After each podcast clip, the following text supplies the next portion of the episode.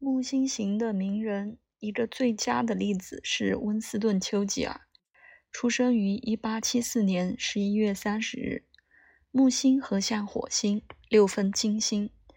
太阳和金星都是射手座。除了他大量的作品、大量的书籍，他当然是以他的演讲技巧而闻名。注意三宫的布局。实际上，你可以说他在整个西方世界需要鼓舞和乐观的时候，是一个杰出的传道者。甚至他的守护星金星也在射手座。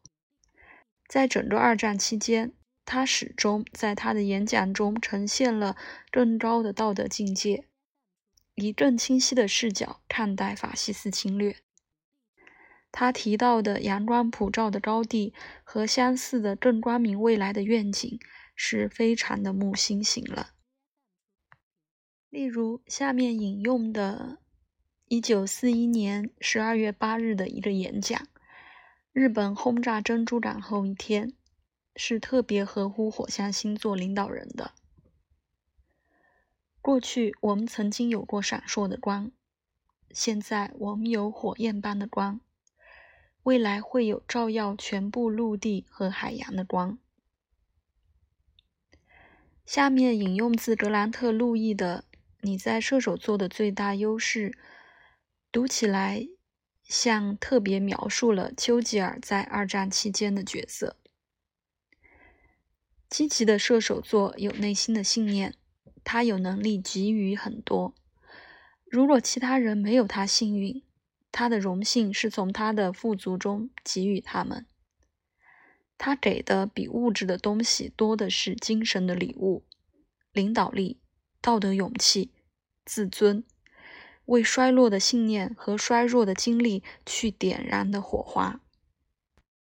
给世界的鼓舞来自接触却转瞬即逝的温暖。射手座的热情、猛冲和直接。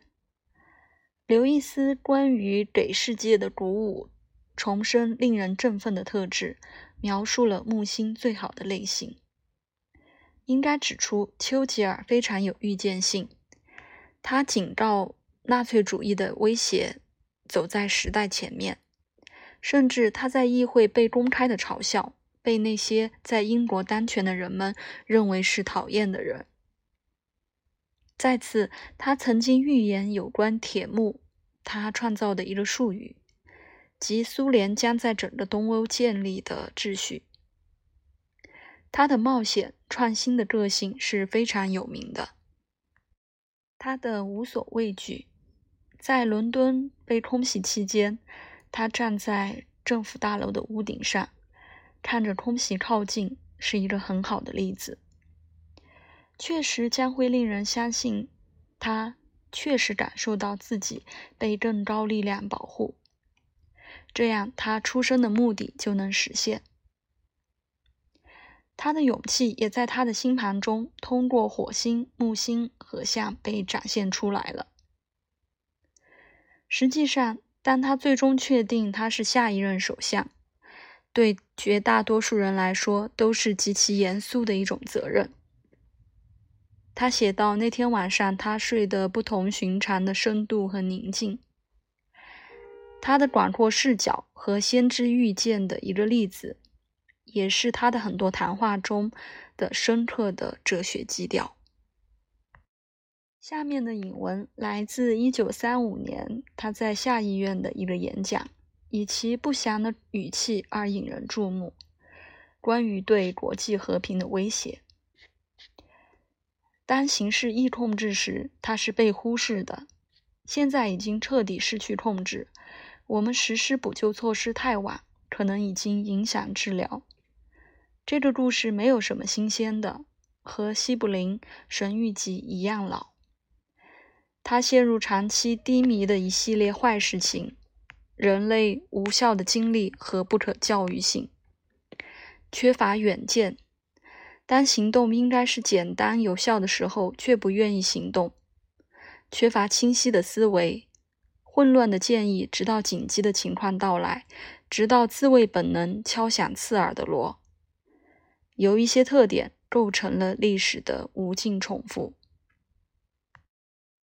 另一个太阳射手座的名人贝多芬，是木星式广泛的扩张和发展的趋向，超出一个人选择的努力领域当前限制的完美的例子。贝多芬也是音乐形式的巨大扩展，例如钢琴奏鸣曲，被很多18世纪晚期的作曲家使用的一种形式。贝多芬写了三十个奇怪的字迹，但这样做就用尽了形式的一切可能。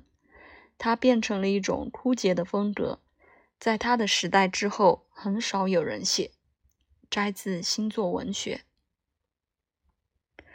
丘吉尔的演讲术和贝多芬的有力的音乐的令人振奋的特质，使我想起木星有名的另一种鼓舞的形式。笑声、幽默和兴致勃勃的开玩笑。最好的情况下，木星人在他们的乐观态度中和从失望和沮丧中激励别人的能力中是真正的快乐。尽管有很多类型的幽默，例如金星的愉快的人际和谐和天王星震惊社会的批判。毫无疑问，通过木星提供的幽默和观点，在我们的好心情和我们的整体健康中发挥了重大作用。